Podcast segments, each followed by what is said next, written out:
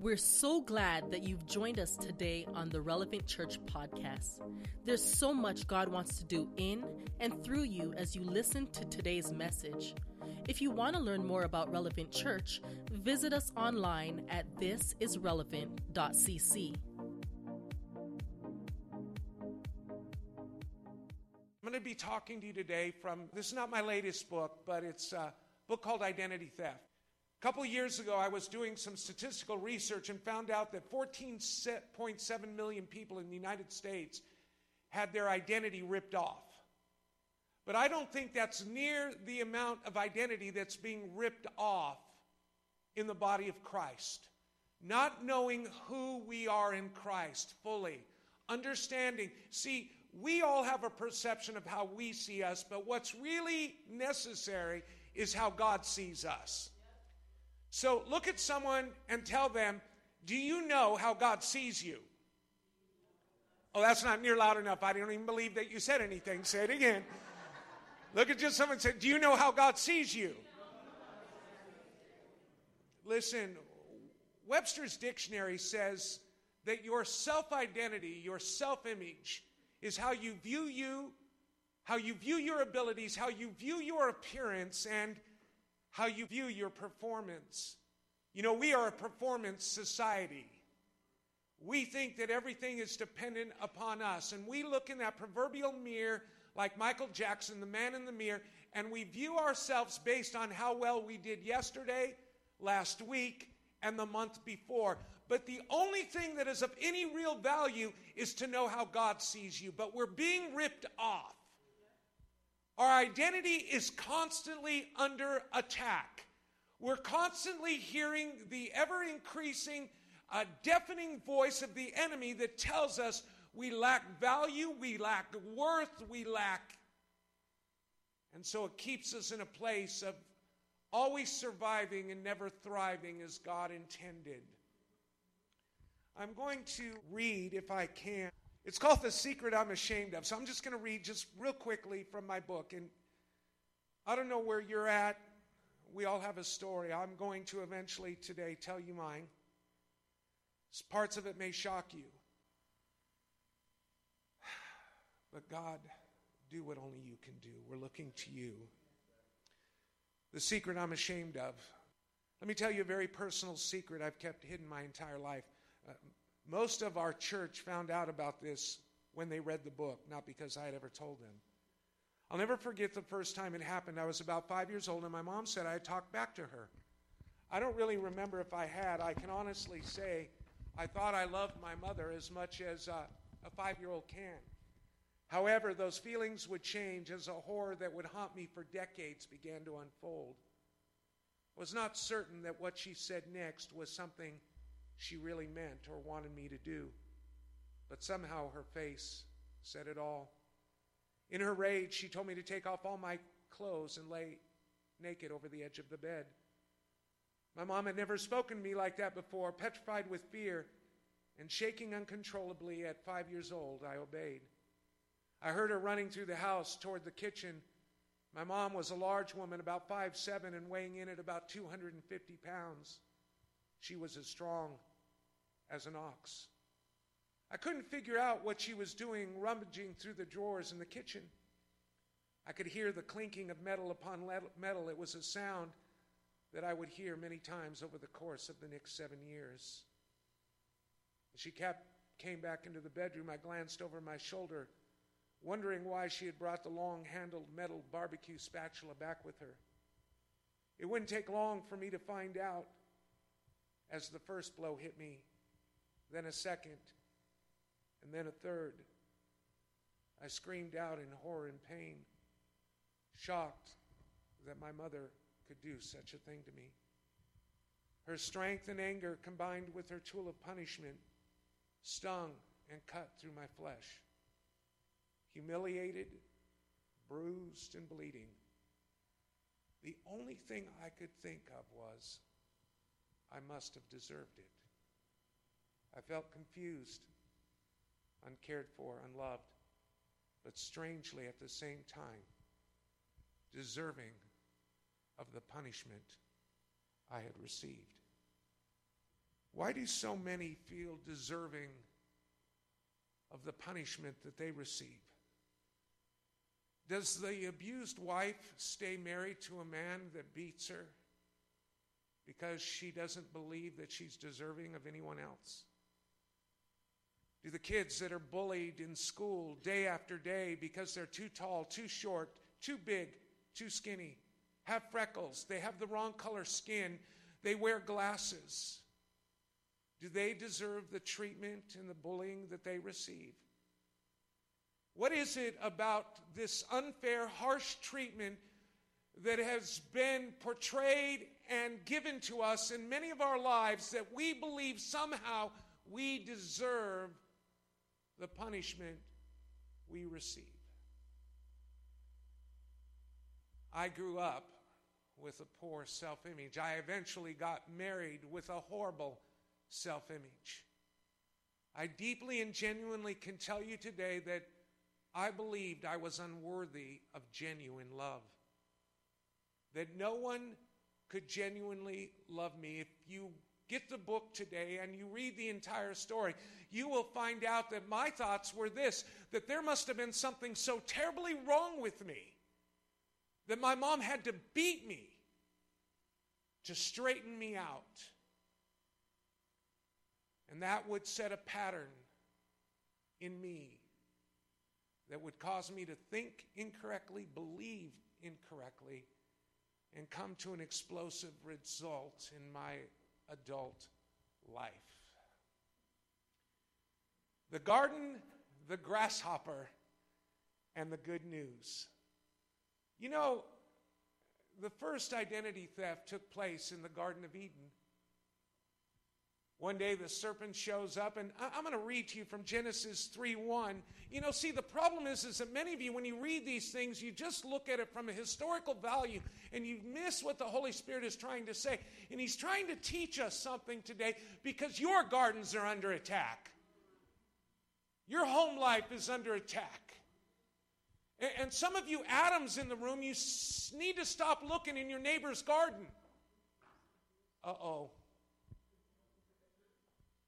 I know there's other Eves around, but your garden is under attack. Perhaps it's in your marriage or your finances or your health or with your children, but our garden's under attack. Genesis 3 1. Now the serpent was the shrewdest of all the wild animals. The Lord had made. One day he asked the woman, Did God really say you must not? Did God really say you must not eat the fruit from any of the trees in the garden? Have you ever wondered or realized that the first question mark in the Bible, the first question asked in the Bible, is a questioning of God's Word? And that the enemy would love to do the same thing to many of you here this morning.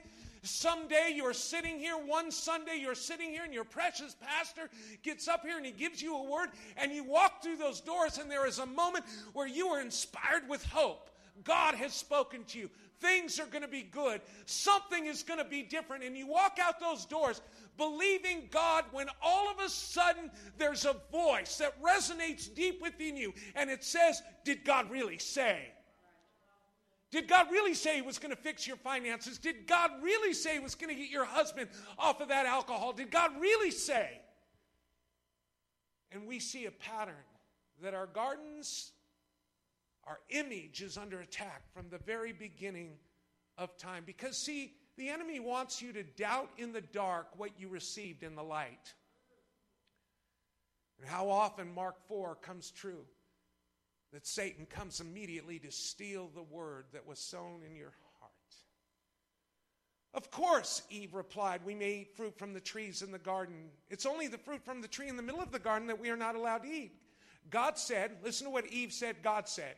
Listen to what Eve said, God said. You must not eat it or even touch it. If you do, you will die. God never said that, but we'll keep going. You won't die, the serpent replied as he lied. I added as he lied to the woman.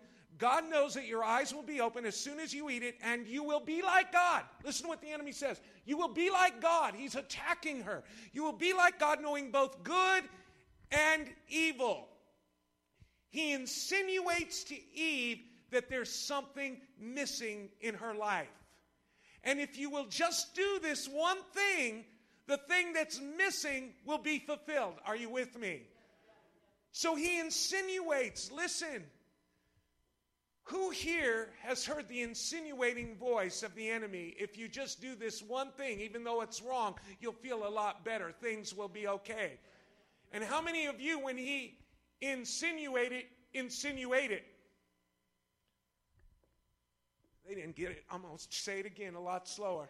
How many of you, when the enemy insinuated something to you, in sin, you ate it? Oh, I'm just, I'm just messing. Isn't that what Eve did? He insinuated something to her, and in sin, she ate it. But it wasn't the fruit she did. It wasn't the fruit. The first thing she took a bite of was his lie.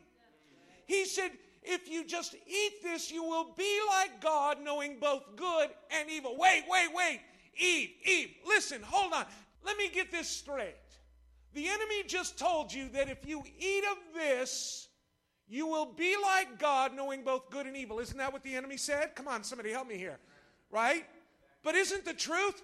Genesis 1:26, God calls the Trinity together and he says, "Come, let us make man in our image and in our likeness." Hold on, Eve. The devil just said if you do the wrong thing, you'll be like God, but the truth is, you're already like God. And listen to me, children of God, here this morning. You don't need to do anything to be who you already are. And that's what the enemy wants to do. Well, that's where we're going this morning. So many of you feel under some compunction, some compulsion to do something. And it's like me sitting here saying, Oh, oh God, put me this morning, Lord, please put me in Niles, Michigan. in the middle of relevant 316 this morning, please. What an idiotic prayer to pray to be somewhere is where I'm already at. And yet, some of you, the enemy is constantly attacking your self image, degrading you, downgrading you, telling you if you'll only do this little thing, you'll feel much better about yourself. The woman was convinced. Verse 6 She saw the fruit and the tree was beautiful and its fruit looked delicious. And she wanted, listen to this, she wanted the wisdom it would give her. Eve screwed up again. It's not the tree of wisdom, it's the tree of knowledge of good and evil. God already gave you the wisdom via the first commandment to be fruitful and multiply, replenish the earth, and subdue it.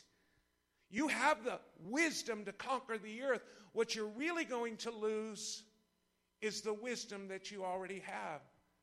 And some of us look at things, we look at that proverbial fruit, thinking if we'll just take a bite, we will feel so much better about ourselves, not realizing what we're about to lose. And God says, you don't need to do anything to be who you already are. So she took some of the fruit and ate it, then she gave it to her husband who was with her, who was what? With her and he ate it too. You know what happened? Men, Adam failed to protect his wife's self image. Come on, you've had seen your wife. For those of you that are married, wife comes in and says, "Honey, look what I just bought. I just got a new dress." What do you think? And you know, you're looking at it and you're going, "That is the most ugliest thing I've ever seen." So you're just you're smart, honey. I've never seen anything like that. Right? And then when she comes out of the shower and says, Honey, does it look like I've lost weight? Don't tell her to turn around because you think you found it. You protect your wife's self image. Adam failed to protect his wife's self image. Do you know your pastors are called to protect your self image? To not shame you, degrade you? They're not called here to manipulate you to condemn you, to cajole you. They're here to bless you. They're here to refresh you. They're here to teach you, correct when necessary, only for the purpose of uplifting you. The grasshopper. So, God comes to Moses and says, Moses, I've heard the cries of my people by reason of their taskmaster. That's what he said. Moses, I have, I is a personal pronoun, correct? I have heard the cries of my people by reason of their taskmaster. Now I have come down to deliver them. They're at the burning bush. And all of a sudden, God tells Moses, Now go deliver my people, right? Wait a second. God, you said you heard. God, you said you've seen. God, you said you've come down to, live, to deliver them. Now you're telling me to go, right? Isn't it amazing? God wants to tell you what He's going to do in this city and beyond. God says, I'm going to heal this city. I'm going to deliver this city. I'm going to bring revival in this city. And, and yet, some of you step back and go, Woo, I can't wait. And then nothing happens because God isn't wanting you to watch. God's wanting you to be His hands. God's wanting you to be His feet. God's wanting you to be His mouthpiece. Moses, I've heard, I've seen, I've come to deliver. Now you go. God does the same thing here. So Moses says, okay, so Moses goes into the land, Egypt, the land of not enough. Say not enough. It's where all of us lived before we got born again. We lived in the land of not enough, and Moses' job was to get them out of the land of not enough, to bring them through the land of just enough, to get them into the land of more than enough. But see, I have found that, like the Israelites of old, many Christians, after having come out of the land of not enough, continue to live in the land of just enough, never living in the land of more than enough. And it's because there's this false belief system that's been perpetrated in the body of Christ that only your needs should be met. God, just get my bills paid, get my rent paid, get my house payment paid, get my car payment made, heal my body. Well, see, that's the most selfish land of all. When you've come out of the land of not enough and you're now living in the land of just enough where manna fell from heaven and water came from rocks, the truth is, God wants you out of the land of just enough to move you into the land of more than enough so that you can give unto every good work and help the church get people out of the land of not enough. You know, God has a life cycle. Did you know that? Everything that God created that has the breath of life in it is meant to grow. How come a, a, blade of grass wants to grow a 16th of an inch overnight? How come a tree branch wants to grow a foot over the course of a year? How come our bodies grow as we feed it, some a little more than others? I know, I'm sorry. But the truth is, everything that's alive that has the breath of life is meant to grow. And God's life cycle is this you are meant to have more. See, when you become more, you can do more. When you do more, you have more. When you have more, you can give more. When you give more, you live more. When you live more, you forgive more. When you forgive more, you love more. Then let the cycle repeat. Now you're becoming more, doing more, having more, giving more, loving more, forgiving more, and becoming more again. It's the life cycle. There should be a growth, a life cycle in the church of Jesus Christ. And us coming out of this place. So Moses brings them out of the land of not enough. They're in the land of just enough. They get to the promised land. He sends spies in. They come back, and you know what they say? Well, we went in there, and the promised land is just like God promised but there's giants in the land. And we saw these giants, and in our eyes, we are like a grasshopper compared to them. Now, listen to this. Here's what they said exactly. And they saw us the same way. How would they know, since they never talked to anybody in the promised land, how the people living in the promised land viewed them?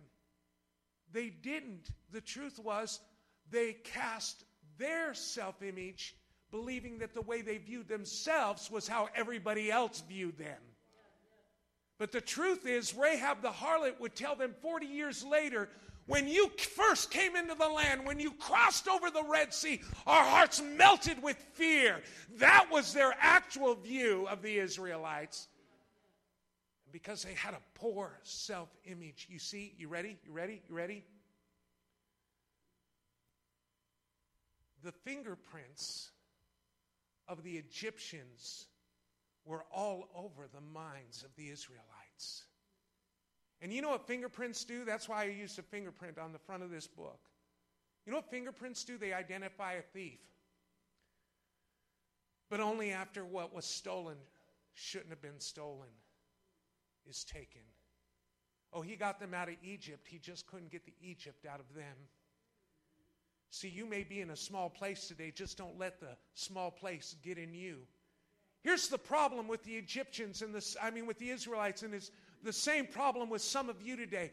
They believed their past position was a permanent position having greater power than their promised provision. Should I say that again?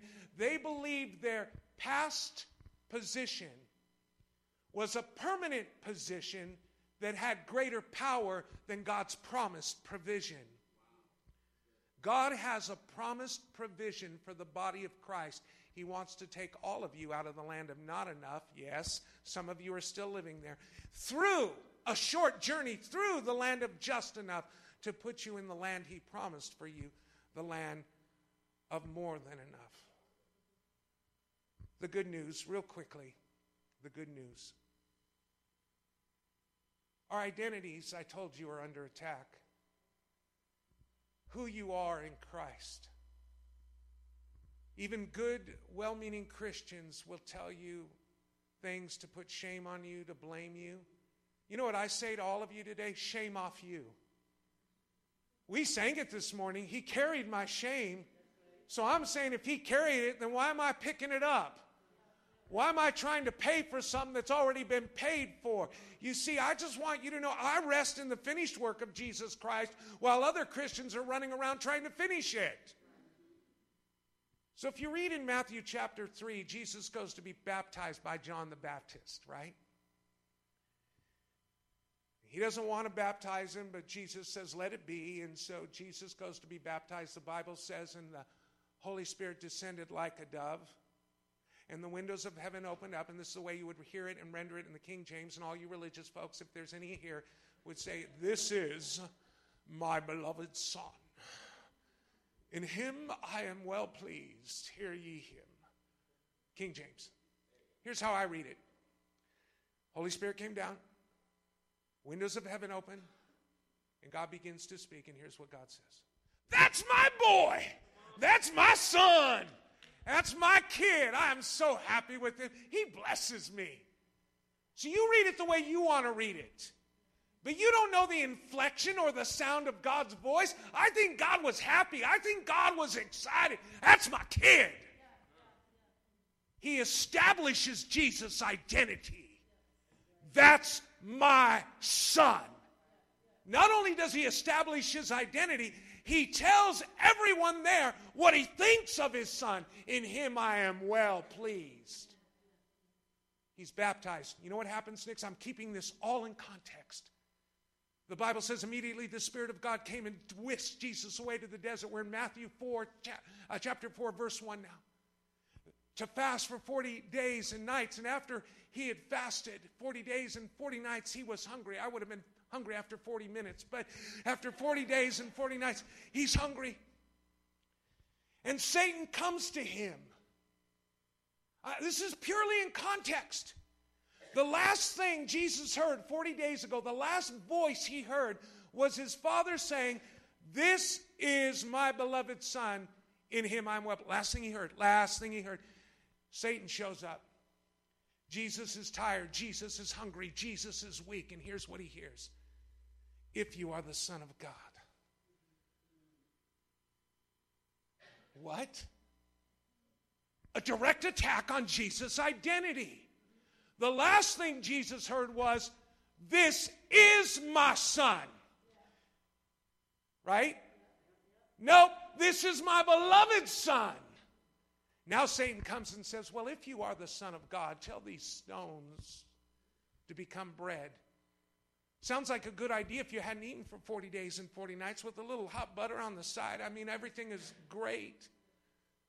But did you notice with this attack on Jesus' identity, if you are the Son of God, the one thing that Satan left out? I was just teaching in a Bible college yesterday morning in Los Angeles. And I asked the students that same question What's the one thing that Satan left out? Yes, he directly attacks Jesus' identity. God just told him, his father just told him, You're my kid. And now Satan comes along and says, If you're his kid. But see, Jesus heard the father say, This is my beloved son. And isn't it funny that Satan left out that one word, beloved? When the enemy comes to you, because if he came to attack Jesus' identity, don't you know that he will certainly come to attack yours? That he'll come to tell you how unworthy you are, how undeserving you are. Listen, it isn't what you've done, it's what he's done for you. It isn't your performance that counts, it's his performance that counts. It's called positional truth. See, I was, I'm, I'm only speak for me for a moment, I was baptized with Christ. Then I was crucified with Christ, then I died with Christ. Then I was buried with Christ, then I was resurrected with Christ. Then I was seated with Christ, and now currently I am hidden in Christ. That is my current position because of what he's done, not because of what I do. Some of you just got to get your eyes off what you've done, what you're doing, what you might do, and recognize the fact that you are God's beloved children despite what you might have done. And start looking back to the grace that sets us free. He attacks Jesus' identity, and then he says, and here's the rub, the one part I want you to all get this morning. If you don't get anything, please get this. He says, If you are the Son of God, tell these stones to become bread. In other words, Jesus, I know you heard a voice. Whether it was God's or not, well, we won't challenge that for the moment. But if you really are the Son of God, then tell these stones to become bread. In other words, if you are a Son of God, then do something to prove it. And it's the same whisper that Christians I have found all over the face of this planet are undergoing each and every day. If you're really a child of God, then do something that shows to everybody else that you are. Prove it. Prove it. Do something. Come on, prove to me that you're a child of God. Make some sort of action. Give something away. Let go of something. Do something to prove that you're a child of God. Remember with Eve, you don't need to prove who you already are.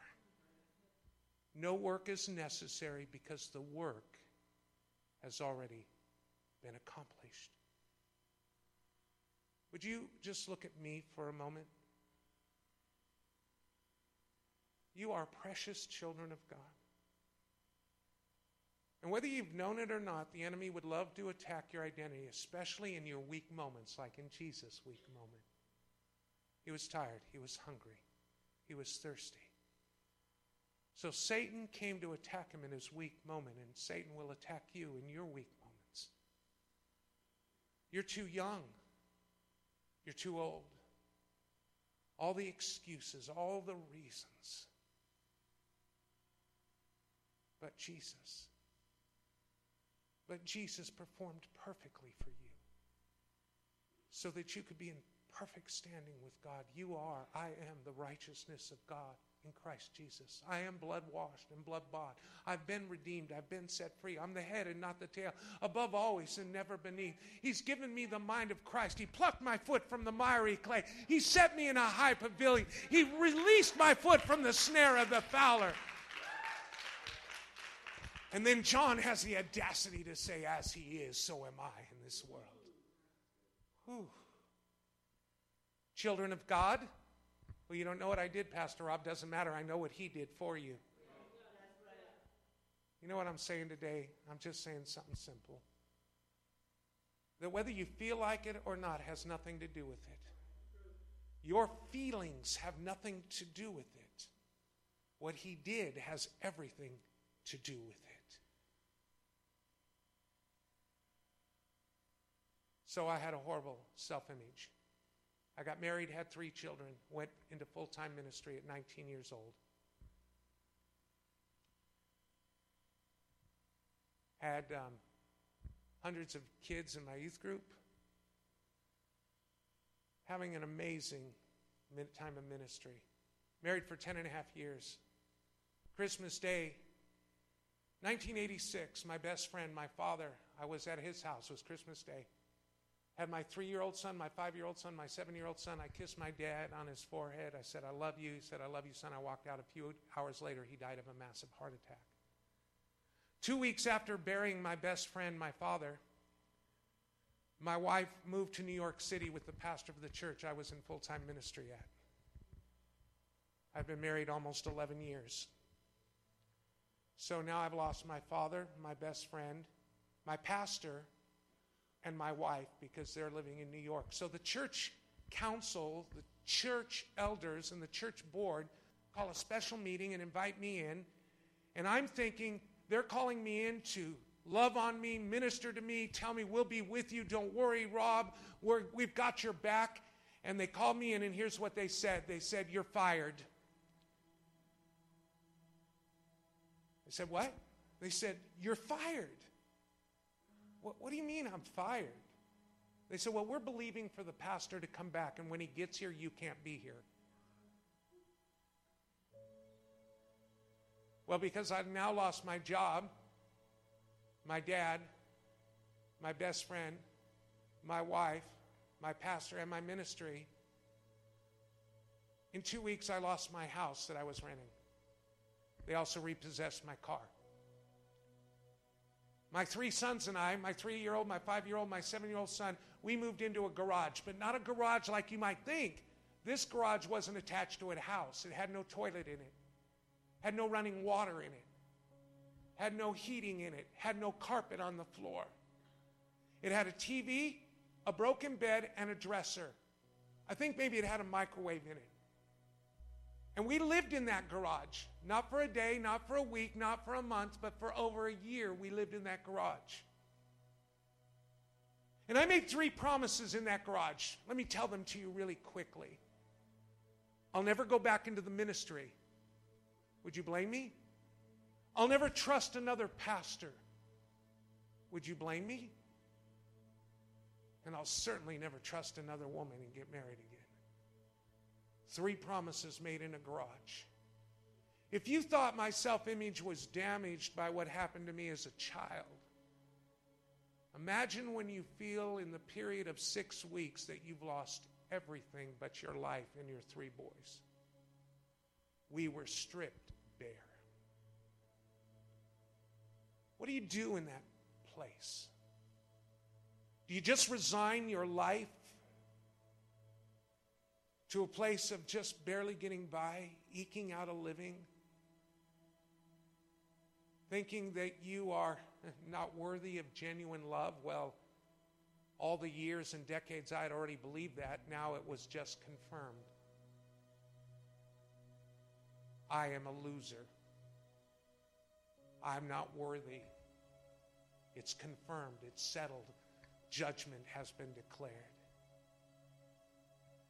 And I, like the Israelites who had an Egyptian mentality, did you just bring us out here to die? There wasn't a room to bury us in Egypt, so you brought us out here. I had a garage mentality. I will die here. I will take care of my kids. But something sparked in me that maybe everybody else wasn't the problem. Maybe I was my own worst nightmare. Maybe I was my problem. Maybe the way I viewed things and everyone else, but I was certainly hurt and I was certainly wounded. And today, well, I'll just tell you, I've broken all three promises. But what if? I wouldn't be Pastor Jonathan's pastor. I wouldn't be here today. This magnificent, huge, thriving church in Monrovia, California, we call Hope Unlimited, wouldn't exist. I doubt that my boys would be in the ministry. But here's one thing I know because I've lived it. You can choose to remain bitter because of what's happened to you, because we all have a story. Or you can choose to be better and let the healing process begin. If I told you it was simple, I put Tanya, my precious wife here, through five years of hell. Now I've given her 25 years of sexy.